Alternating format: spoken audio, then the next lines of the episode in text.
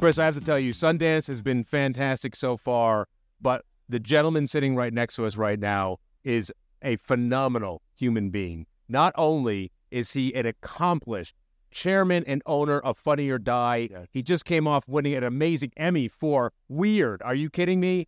Henry R. Muñoz III, what an incredible individual. But more importantly than that, this is a man that is changing the vision of the future for diverse, not only filmmakers, but individuals all around the world. I'm humbled to be sitting next to him. Henry, thank you so much for coming on the show. Thank you. Thank you for inviting me to Oh, be here. Really, it is phenomenal. You are inspiring. We're sitting there in awe of what you are trying to accomplish in these communities. But before we get into that, we're here at Sundance right now. You have a fantastic film. You're back here. You're EP in an amazing movie. I'd love to hear more about it in the summers. It sounds fantastic. Hammers, yeah. In the Summers is going to debut here at Sundance, which is a fantastic thing. I met these young filmmakers about two years ago. You know, it's interesting in Hollywood, I've been mentored by people who are younger than me, Oh, wow. who've taken me under their wing and shown me um, what it is to be a leader in the entertainment industry. And three of them said, We want to form this company. You know, they have had terrific careers as individuals. They've worked at A24, they've worked with amazing talent. That they said, You know what? We think it's time to honor and to elevate Latino voices, which is important to me already. And so they brought their slate of films to me, and I decided to support them, to mentor them, to um, bring what I could to their effort. And the very first movie um, that is finished it's called In the Summers. It's got some amazing talent in it. It's Residente, first film. It has Sasha Calle and Leslie Grace, two actresses that I love and have followed for years. And it tells a very compelling story about family. Mm. And I love that it is directed by a person, first feature film, also Latina, Latinx, LGBTQ plus. And so everything came together, and I'm so honored to be here at Sundance within the summers. to have a film like that with a community around it, look what you're supporting. Really, you're mentoring this first time feature film director. They're coming in from the community. It's amazing. That must feel. How does that feel for you to look at them the first time they saw the cut? And did you were you sitting next to them? Were you with them? The feedback you got from them to say, Henry, thank you. That must have been a great feeling to say you helped get this off the ground. You know, we all have to find our opportunity, right? And the most important thing I can do at this point in my life and in my career is mentor other people. So to be a part of giving them a chance to tell this story, you know, the director really tells her stories. This is a, in some ways, a film about her culture and her family and her experiences. And I have been around the industry just long enough to know that we don't have enough opportunities to do that. So, quite honestly, it's a privilege for me to be a part of this community of filmmakers who are mentoring each other and who are bringing opportunity to each other. And yeah, of course, they're excited. I mean, this is a big deal. It's a big deal, right? We just haven't been here before. And um, I think it's going to do very well. As as do we. And it must be so exciting for the the, the are you looking for distribution here? Are they going to take it to other festivals? Do you have any idea of kind of the path line that this amazing film is going to be going through? I hope somebody will buy it. Yes. And give it uh, the wide distribution that it deserves because it's a story that should be heard by young people in this country and in for sure in Latin American countries and by everybody. It's a it's a story that is important, I think, uh, to humanity at this point in our history. It's beautiful. I love what you do because you're giving people a voice, not only on Funny or Die, but also now with this film. How do you feel about doing that with your other program, Funny or Die? Well, Funny or Die, you know, I just thought, I, I mean, I first met the leaders at Funny or Die when I was working with President Obama. And it taught me, that moment taught me the importance of using humor during difficult times and to use content to explain important policy. So if you remember, President Obama, very surprising, um, sat between two ferns with Zach Galifianakis, really to talk about the Affordable Care Act, Obamacare. And years later, when I met uh, the leadership of Funny or Die again, it was a similar situation. I, I like I had been working in the streets of New York in healthcare, testing and vac- vaccinating people and feeding people, and the country needed to laugh. Humanity needed to laugh, but we also needed to share information and protect people, particularly people whose first language wasn't English, who were poor, people who were um, in crowded into apartments. And so Eva Longoria, who's been my partner in um, also a first time movie director this year, who um, has been my partner in activism and philanthropy, joined me in creating a moment, Momento Latino, to share information with people. And that's what brought me together with Funny or Die, and then in I ended up buying Funny or Die and learning so much. It wasn't lost on me that there are not enough of us, gay people, people of color, um, who have the opportunity and privilege to own entities in the entertainment business. And so I decided that I wouldn't be afraid, that I wouldn't be intimidated, and that I would jump in and buy Funny or Die and learn how to not only be a producer for myself, but to be a person who could bring people with me. Yeah. I love this. Uh, you put in better words than that, Chris. It is beautiful. Pioneer. Really. You know, I love the I love what you all do with this podcast because I think everybody dreams. I was sitting in the Emmy audience on the day that we celebrate Martin Luther King, and I thought, well, maybe we always haven't had a voice, but we deserve to have a dream. And today is the 15th anniversary of the inauguration of Barack Obama as president of the United States. And I'll never forget standing on the most precious land that the country has, the National Mall, and looking out at that sea of faces and thinking, maybe things are changing. So I believe in dreams. I was raised to believe not only in my own dream, but to try and make dreams possible for other people. And it's a very critical moment for that in the entertainment industry because we should be telling important stories that inspire the next generation of our country and around the world. But it's just an important moment. And I think the best thing that we can do is work together to make people's dreams come true. Henry, to be on that forefront shows what an individual you are. Not only are you doing this to create great entertainment, great content, but your content is literally changing the world.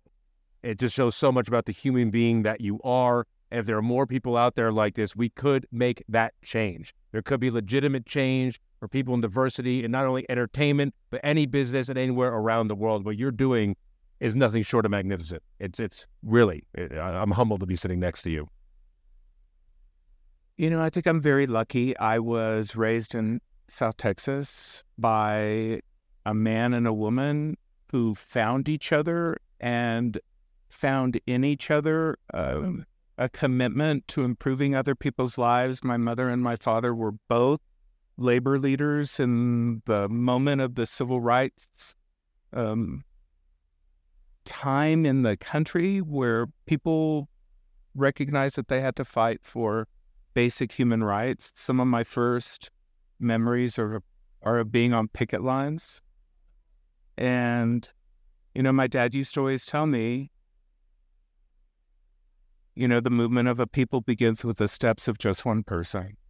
And so we, you know, my father was very highly educated but we were never the people had the big swimming pool or the new car or the fancy house. We were the people that were organized to take care of other people. And so I think that taught me, and probably set the direction of my career and my life uh, to learn how important that is and how fulfilling that could be.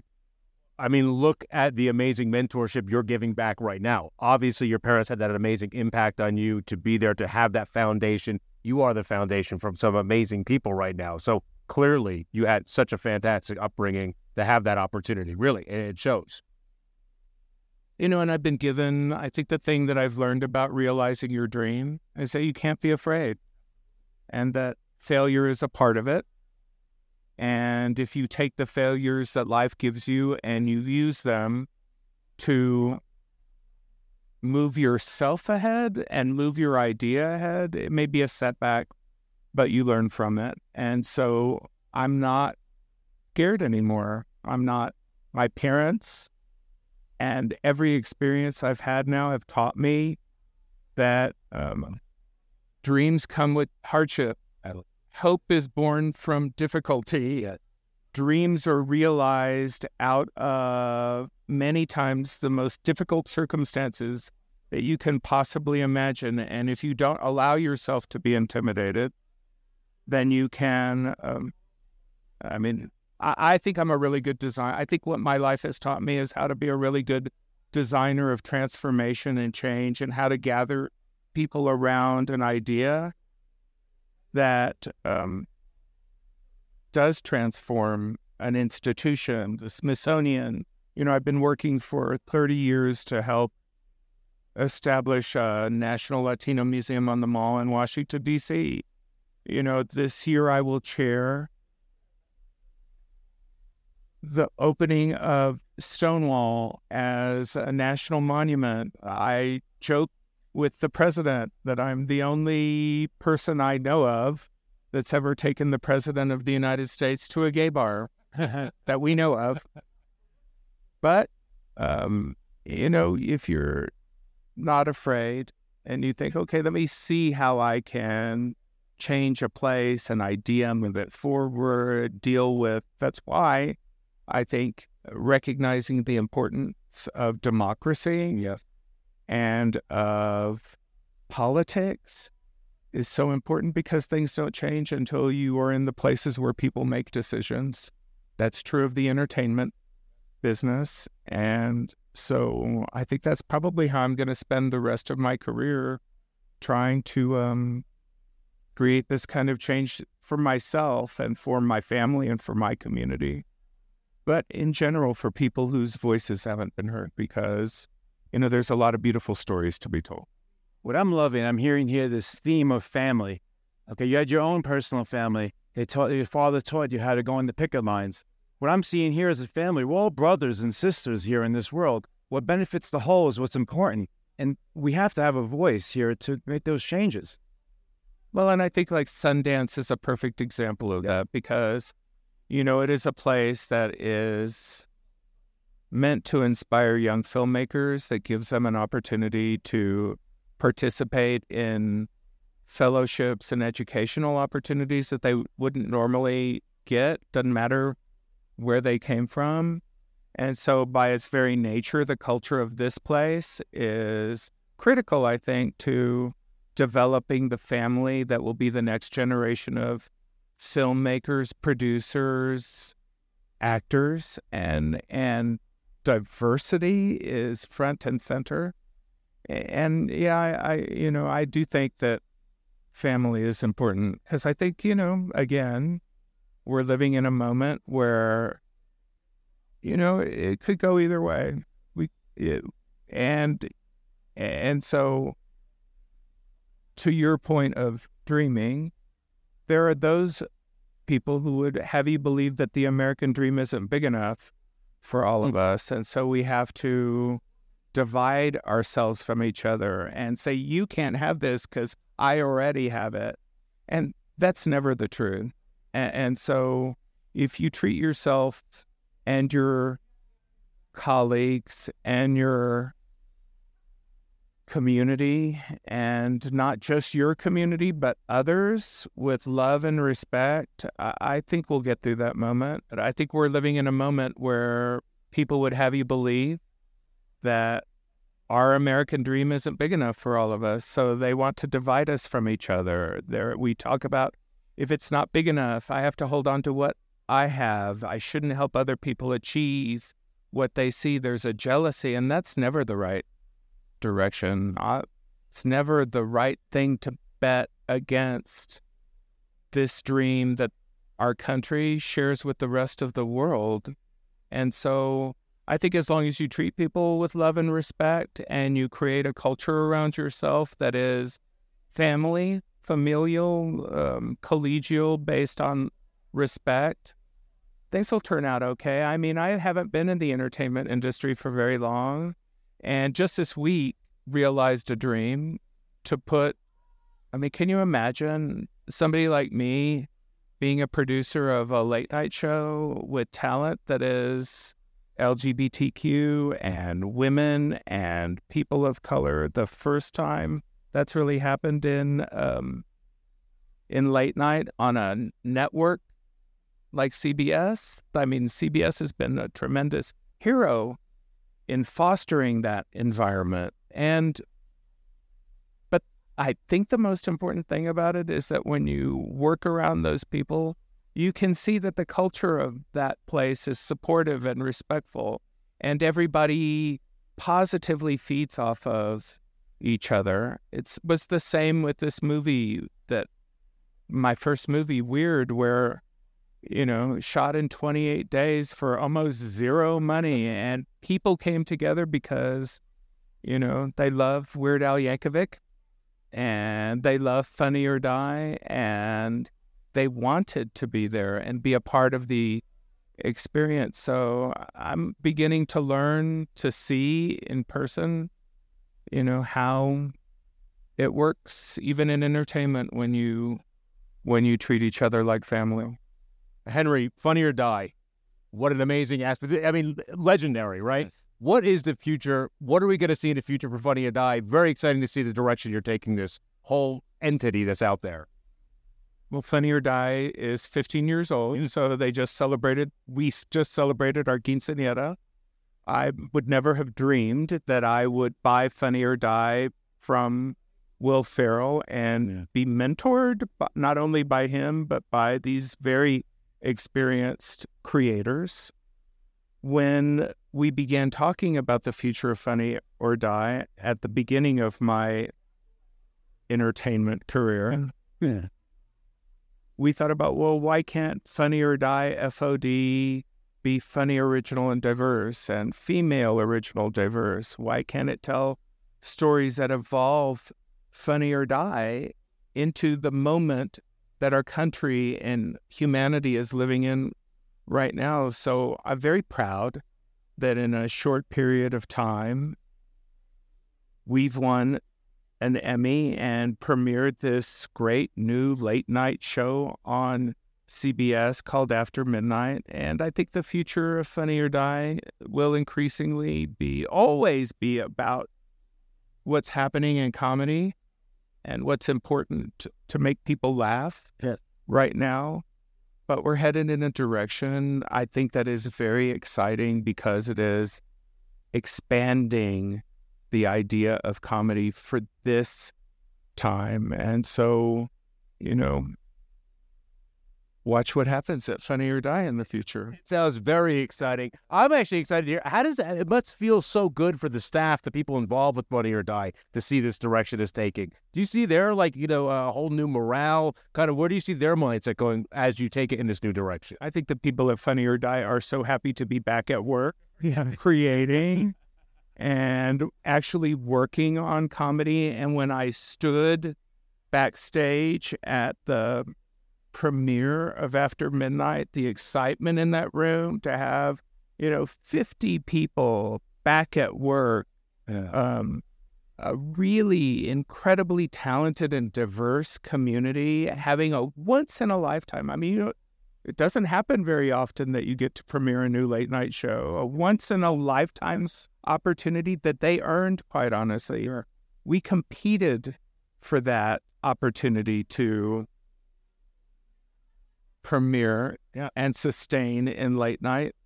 Yeah, they're excited. And even in that show, think about all of the comedians that will have an opportunity to work on that show, to be a panelist. Look at Taylor Tomlinson. She just turned 30 years old. Yeah. She's so funny and she's so good at what she does.